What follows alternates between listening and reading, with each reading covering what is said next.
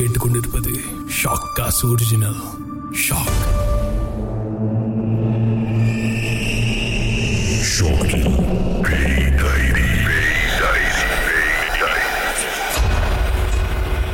ஜமோர் house இது வரைக்கும் நான் உங்ககிட்ட சொல்லிக்கிட்டு இருக்கிற பகிர்ந்துக்கிற பல கதைகளில் நிகழ்ச்சியில் பார்த்துருப்பீங்க. நீங்கள் பார்த்த நிகழ்ச்சியில் சொல்லப்படாத இல்லை சொல்ல முடியாத இல்லை சொல்ல வாய்ப்பு கிடைக்காத விஷயங்களை தான் இந்த ஷோ கார்ட்ஸில் நான் உங்களோட பகிர்ந்துக்கிட்டு இருக்கேன். இப்போ நான் சொல்ல போகிற இந்த சிம்மர் கதை நீங்கள் பார்த்துருக்க முடியாது கேட்டிருக்கவும் முடியாது. காரணம் என்னென்னா பேய்வட்டி நிகழ்ச்சியில் நாங்கள் ட்ராப் பண்ண ஒரு எபிசோட் இது. அதாவது ஷூட்டே பண்ண வேணாம்னு சொல்லி அபார்ட் பண்ண இடம் இதுதான். பேய் வேட்டை அப்படின்ற ஒரு பேர் பரவலாக பேசப்படுற அந்த சீசன் எங்களுக்கு ஒரு கால் வந்தது. இப்போல் முக்கியமான டவுனில் சிம்மூர் அப்படின்ற ஒரு டவுன் ரொம்ப முக்கியமான இடம். அங்கேருந்து ஒரு கால் வந்தது. நீங்கள் தான் இந்த பேய் நிகழ்ச்சிலாம் செய்கிறீங்களா நாங்கள் சொல்கிற இடத்துல வந்து பார்க்குறீங்களா? அப்படின்ட்டு. சரி எல்லா இடத்துக்கும் போவோம். எந்த இடத்துல என்ன ஃபுட்டேஜ் கிடைக்குதோ அதை நிகழ்ச்சியில் காட்டுவோம். கிடைக்காதது எல்லாத்தையும் நம்ம காட்ட தேவையில்லை அப்படின்னு சொல்லிட்டு அந்த வீட்டுக்கு போகிறதுக்கு முடிவெடுத்தோம். என்றைக்குமே ஒரு வீட்டை நம்ம போகும்பொழுது அந்த வீட்டுடைய பேக் ஸ்டோரிஸ் என்ன நடந்துச்சு அந்த வீட்டில்? ஏன் அந்த வீடு இப்போ பேய் வீடாக இருக்குது இந்த மாதிரியான விஷயங்களை நம்ம கேட்டு தெரிஞ்சுக்குவோம். வழக்கமாக இந்த மாதிரி வீட்டுக்கு போகும் பொழுது அவங்க அமீர் அந்த வீட்டுடைய படங்கள் அந்த வீட்டுக்குள்ளே இருக்கிற இடங்கள் இது எல்லாத்தையும் படம் பிடிச்சு அனுப்ப சொல்லுவார். அந்த மாதிரி அவங்க அமீருக்கு நம்ம படம் பிடிச்சி அனுப்பும் பொழுது அவங்க அமீர் ஒன்றே ஒன்று சொன்னார் இந்த வீடு ரொம்ப ரொம்ப ஆபத்தானது. இங்கே வந்து இருக்கிற அந்த ஒரு ஆத்மா ஒரே ஆத்மா ரொம்ப ஸ்ட்ராங்காக இருக்குது அதனால் ஈனோ தானோன்னு இந்த வீட்டுக்குலாம் போக முடியாது. அப்படி சொல்லியிருந்தார். அந்த வீட்டுடைய ஒவ்வொரு அறைகளையும் படம் பிடிச்சி அவருக்கு அனுப்பும் பொழுது சரியாக ஒரு ரூம் ஒரு அறையை பார்த்துட்டு இந்த அறையில் தான் சம்மந்தப்பட்ட ஆத்மா உயிரோடு வாழ்ந்தப்ப தற்கொலை பண்ணிக்கிட்டாங்க அப்படின்னு சொல்லியிருந்தார். எங்களுக்கு எல்லாம் ஒரு அதிர்ச்சி. ஏன்னா இது வரைக்கும் அவங்க அமீர் அவர் ரொம்ப பேச மாட்டார் ஆனால் சொல்கிற விஷயம் கடைசியில் அந்த மாதிரி தான் நடக்கும். அன்னைக்கு நைட் இந்த வீட்டை எப்படியாவது பார்க்கணும். என்ன தான் இருக்குன்னு பார்க்கணும் அப்படின்ற ஒரு எண்ணத்தோடு நான் படுத்துட்டேன். எனக்கு ஒரு கனவு. ஒரு பெண் தன்னோட குழந்தையோட ஒரு பஸ்ஸில் உட்காந்துருக்காங்க அந்த பஸ்ஸில் நான் பயணிக்கிறேன். திரும்பி பார்க்கும்போது அந்த பெண் என்னையே பார்க்குறாங்க முறைச்சிக்கிட்டே இருக்காங்க. எனக்கு அது வந்து ரொம்ப தெரிஞ்ச ஒரு பொண்ணாக இருக்கிற ஞாபகத்தில் நான் அந்த பொண்ணுக்கிட்ட போய் பேசுகிறேன் எப்படி இருக்க? அப்படின்னு கேட்குறேன் பேசாமல் போயிரு அப்படின்னு என்னை மிரட்டுறாங்க. நானும் அவங்கள ஏசுகிறேன் வந்து பேசுனது தப்பா? அப்படின்னு சொல்லிட்டு வந்து திரும்ப வந்த என்னுடைய இடத்துல வந்து உட்காடுறேன் நான் இறங்கி போகும் பொழுது என் பக்கத்தில் ஒருத்தங்க நடந்து வராங்கன்னு அது யாருன்னு எனக்கு தெரில திரும்பி பார்க்கும்போது ஒரு ஆண் கையில் ஒரு கோழி இறைச்சியோட அதை கடிச்சிக்கிட்டு சிரிச்சுக்கிட்டே ஒடியாறாரு. ஒடியா இருந்துட்டு அவர் வளைஞ்சி இங்கே காணா போயிடுறாரு. அவரை துரட்டிக்கிட்டு ஒரு பெண் உருவம் வருது. அவங்களுக்கு வாயெல்லாம் ரத்தம். கையில் வந்து ஒரு சாப்பிங் நைஃப் வச்சுக்கிட்டு என் கண் முனுக்கு நீட்டி என்னை தொந்தரவு பண்ண உன்னை கொத்தி எடுத்துருவேன் அப்படின்னு நினைச்சுறாங்க கொத்தி எடுத்துருவேன்னா என்னை வெட்டிடுவேன்னு சொல்கிறாங்க இந்த கனவை பார்த்துட்டு நான் இதை வந்து பெருசாக எடுத்துக்கல ஏன்னா இப்படி பேய் வீடு ஹவுண்டட் வீடு இந்தமாதிரி நெகட்டிவ் வைப்ரேஷன் இருக்கிற இடங்களுக்கெல்லாம் போகும் பொழுது நம்ம அந்த எனர்ஜி அப்சர்வ் பண்ணி நம்மளுடைய நினைவுகளோ நம்மளுடைய உணர்வுகளோ எல்லாமே கொஞ்சம் நெகட்டிவாக தான் இருக்கும். அப்படிப்பட்ட ஒரு விஷயம் தான் இந்த கனவு அப்படின்னு சொல்லிட்டு நான் விட்டுட்டேன். அதேமாரி எங்கள் கூட வந்த சவுண்ட்மேன் சத்யன் அவருடைய கனவில் நாங்கள் எல்லோரும் ஒரு வீட்டுக்குள்ளே போகிறோம் அந்த வீட்டுக்குள்ளே அவங்க அமீர் மட்டும் வரல ஆனால் எல்லாருமே இருக்கும். அப்படி ஒரு கனவு அவர் கண்டார். சரி இதெல்லாம் வந்து இந்த மாதிரி நிறைய அதிகமான நெகட்டிவ் இடத்துக்கு போகிறனால வர பாதிப்பு அதனால் இது வந்து பெருசாக எடுத்துக்க வேணால் நல்லபடியாக போயிட்டு நல்லபடியாக வந்துடும் சொல்லிட்டு நாங்கள் காலையிலே கிளம்பி போனோம் கிளம்பி போகும்பொழுது எப்பொழுதுமே அப்பாங்க அமீர் போகிற வழியில் ஏதோ மரத்தையோ இல்லை விடப்பட்ட நிலத்தையோ அடர்ந்த காடையோ இல்லை எபெண்டனான பில்டிங்ஸோ பார்த்தாருன்னா அவர் சொல்லுவார் இது சும்மா கோசமான பில்டிங் இதில் ஒன்றுமே இல்லை. அந்த மரத்தில் இருக்குது இங்கே இருக்குது பார்த்தீங்களா இந்த இடத்துல இருக்குன்னு இப்படி ஏதாவது ஒன்று சொல்லிக்கிட்டே வருவார். அவர் சொல்கிறப்போ ஒரு எக்ஸைட்மெண்ட் இருக்கும். ஏன் இந்த இடத்துக்குலாம் போகலாமே அப்படின்ற மாதிரி தான் அவரோட எக்ஸைட்மெண்ட் இருக்கும்.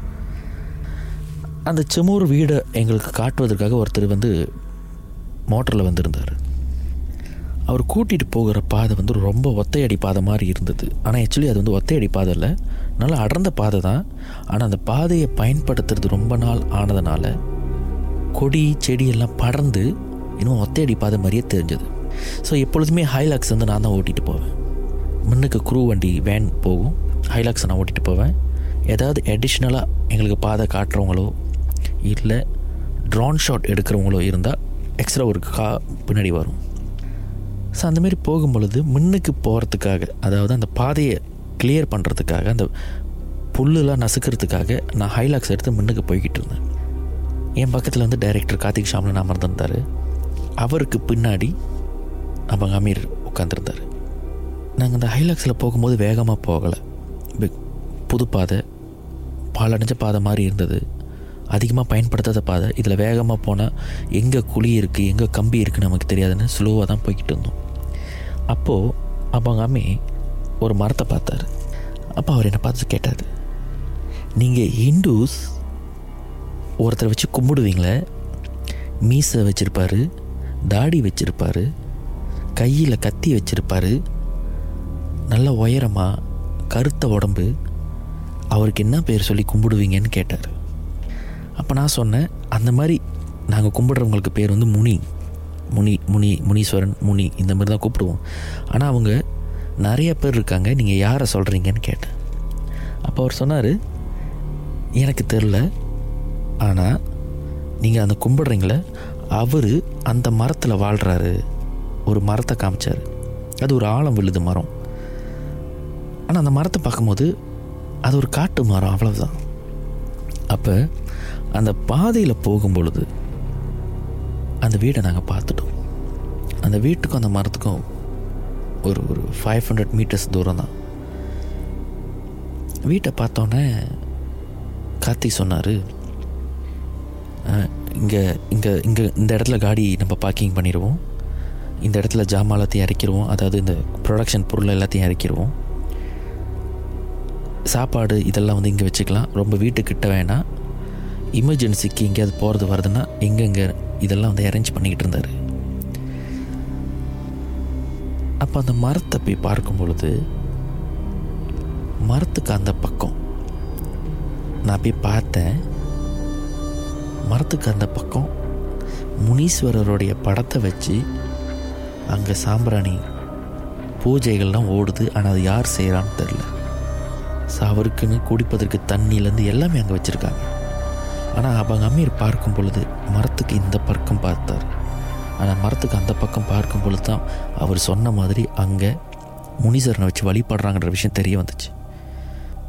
அதாவது அவங்க அமீருக்கு இந்த மாதிரி நம்ம வணங்குற தெய்வங்களை கூட பார்க்குற அந்த ஆற்றல் அவருக்கு இருந்தது.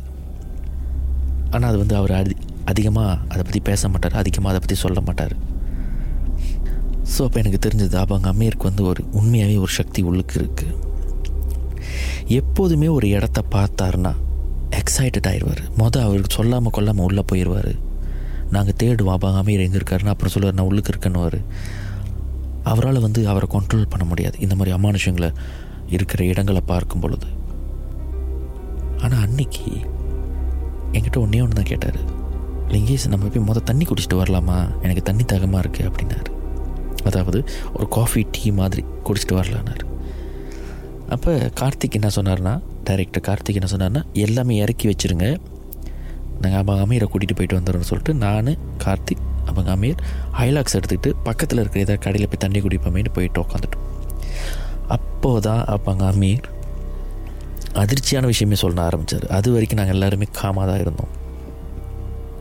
கார்த்திக் என்ன சொல்லிட்டாருன்னா நம்மளுடைய கேமரா டீம்கிட்ட இந்த வீட்டை பற்றியான ஃபுட்டேஜ் ஏதாவது ஒரு ஃபுட்டேஜ் வீடு வீடு வட்டாரம் ட்ரான் ஷாட் எந்தெந்த ஃபுட்டேஜ் எடுக்க முடியுமோ எடுத்துருங்க.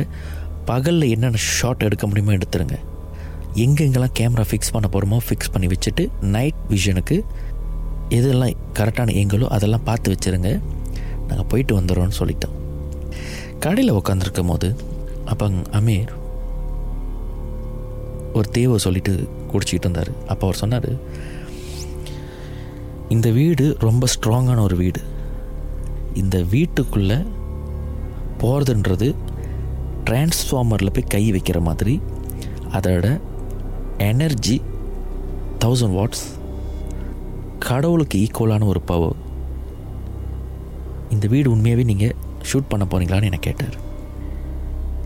அப்போ நான் சொன்னேன் நம்ம இந்தமாரி இடத்த தானே தேடுறோம். ஏன்? அப்போ அப்போ அமீன் சொன்னார் சில இடங்கள் வந்து பலமான ஆத்மாக்களோட இருக்கும்.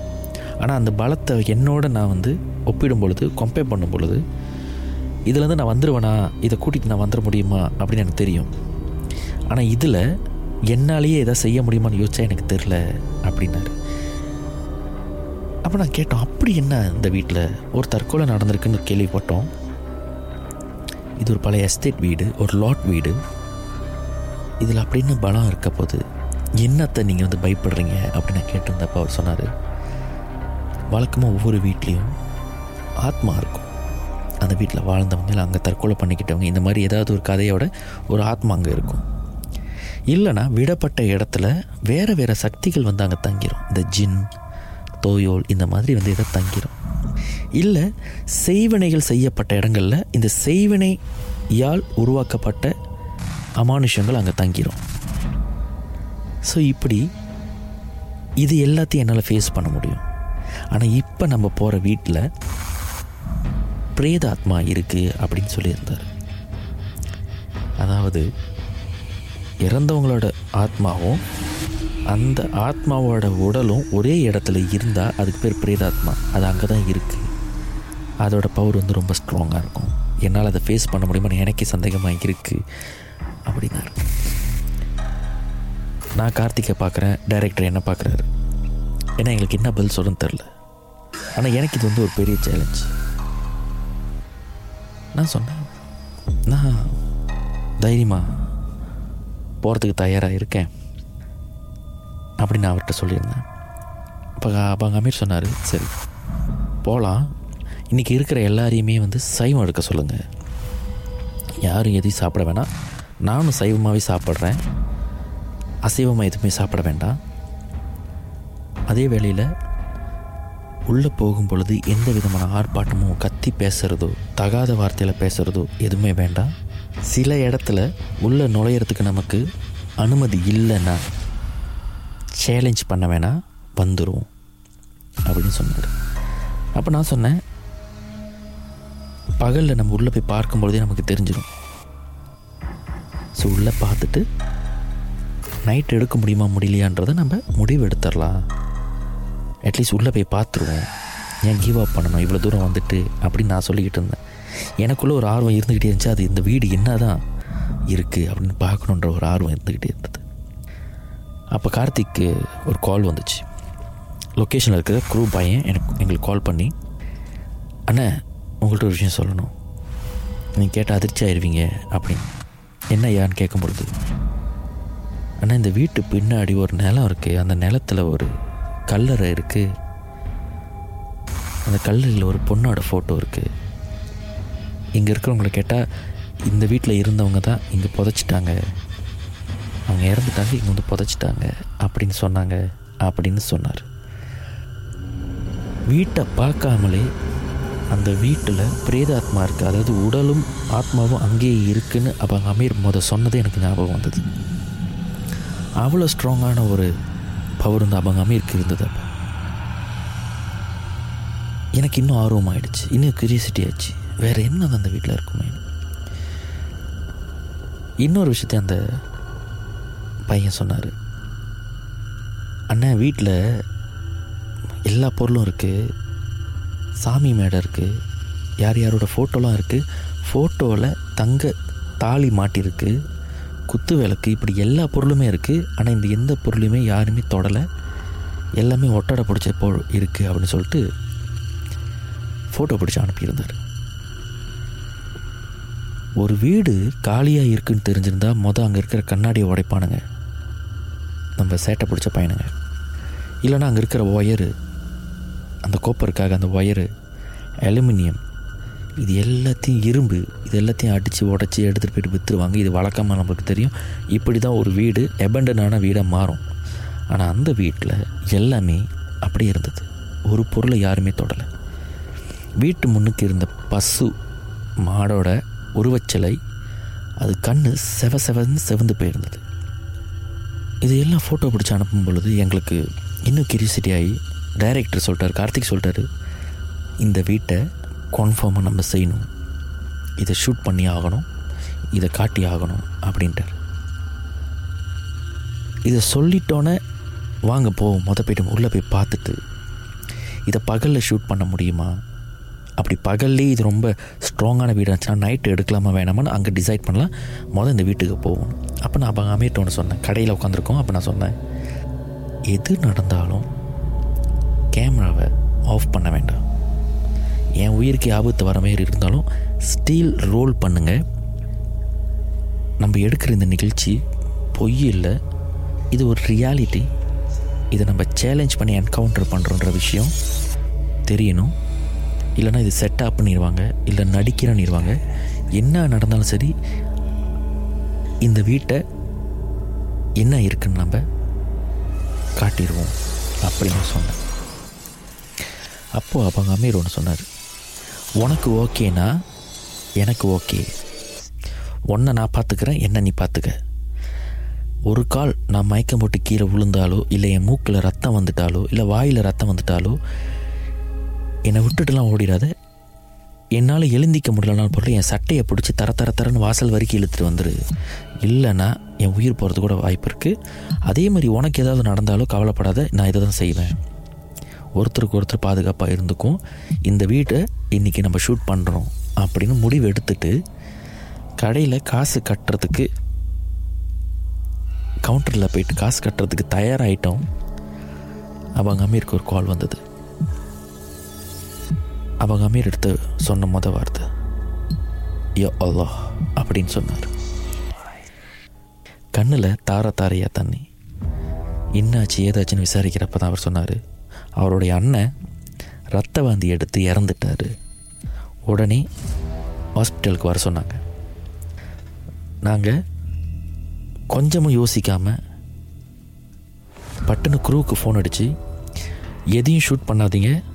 எல்லா பொருளையும் வண்டியில் ஏற்றுங்க யாரையும் அந்த வீட்டுக்குள்ளே போக விடாதீங்க. எல்லாத்தையும் ஏற்றிட்ட பிறகு கடைசி ஆள் அங்கே ஒரு இருக்கிற ஒரு ஆள். அதாவது வழக்கமாக எப்பொழுதுமே அங்கே டைரக்டர் மாட்டின்னு இருப்பார் இல்லைன்னா விக்கி இருப்பார்.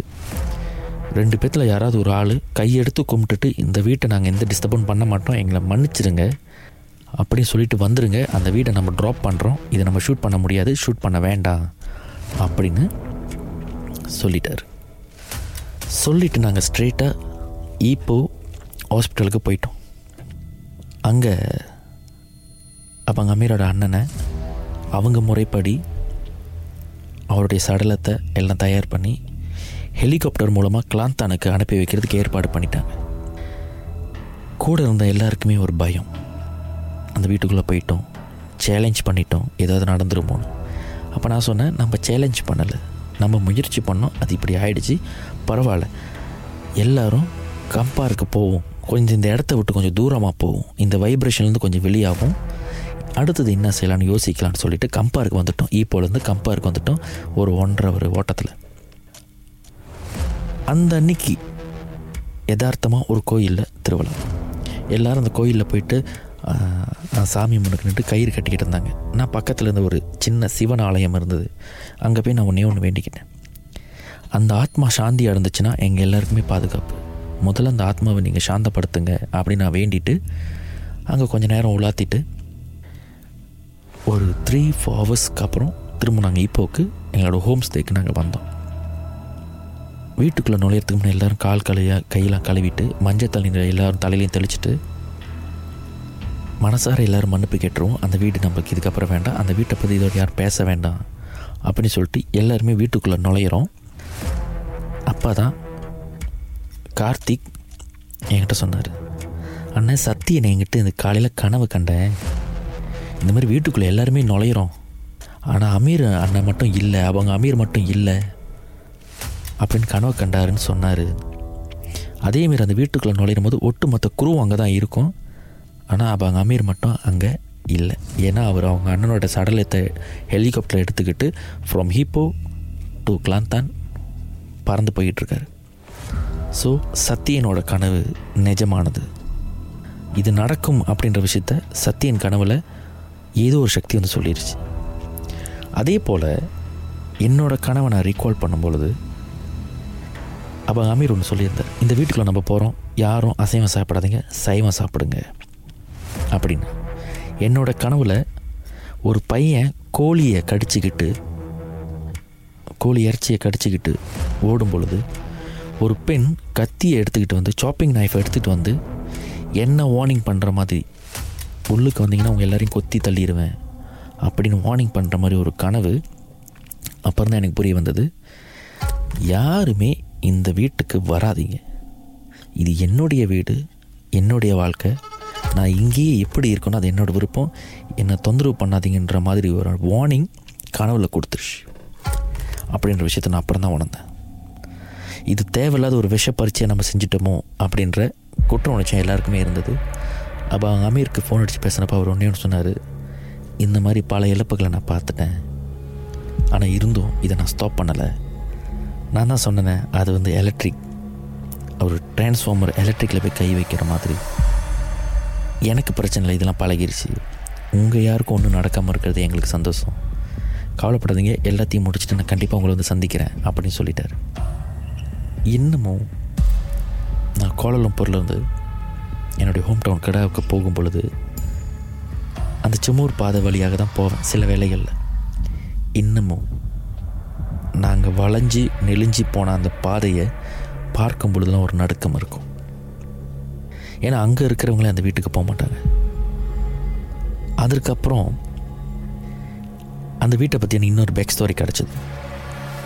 அந்த வீட்டை ஆக்கிரமிக்கணும்னு நினச்ச ஒரு நாலு பேர் அதில் மூணு பேர் ரத்த வாஞ்சி எடுத்து வீட்டு வாசல்லே இறந்து போனதாகவும் அதில் ஒருத்தர் மட்டும் ரொம்ப நாள் போலீஸ் அவரை தேடிக்கிட்டு இருந்ததாகவும் அந்த சம்பவத்துக்கு அப்புறம் அவரே போய் சரணடைஞ்சிட்டதாகவும் எங்களுக்கு செய்தி வந்துச்சு. இது எந்த அளவுக்கு உண்மை பொய்ன்றதை எனக்கு சொல்ல தெரில. ஆனால் இது எங்களுக்கு காதுக்கு வந்த ஒரு செய்தி.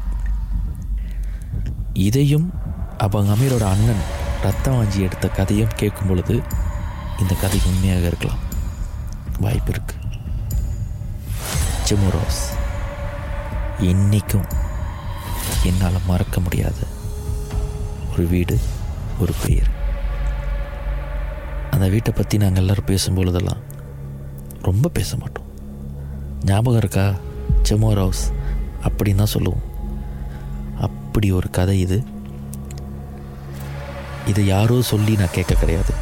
அங்கே நானே இருந்து அனுபவித்து பார்த்த கதை. இதுதான் என்னுடைய டைரி பேய் டைரி நன்றி.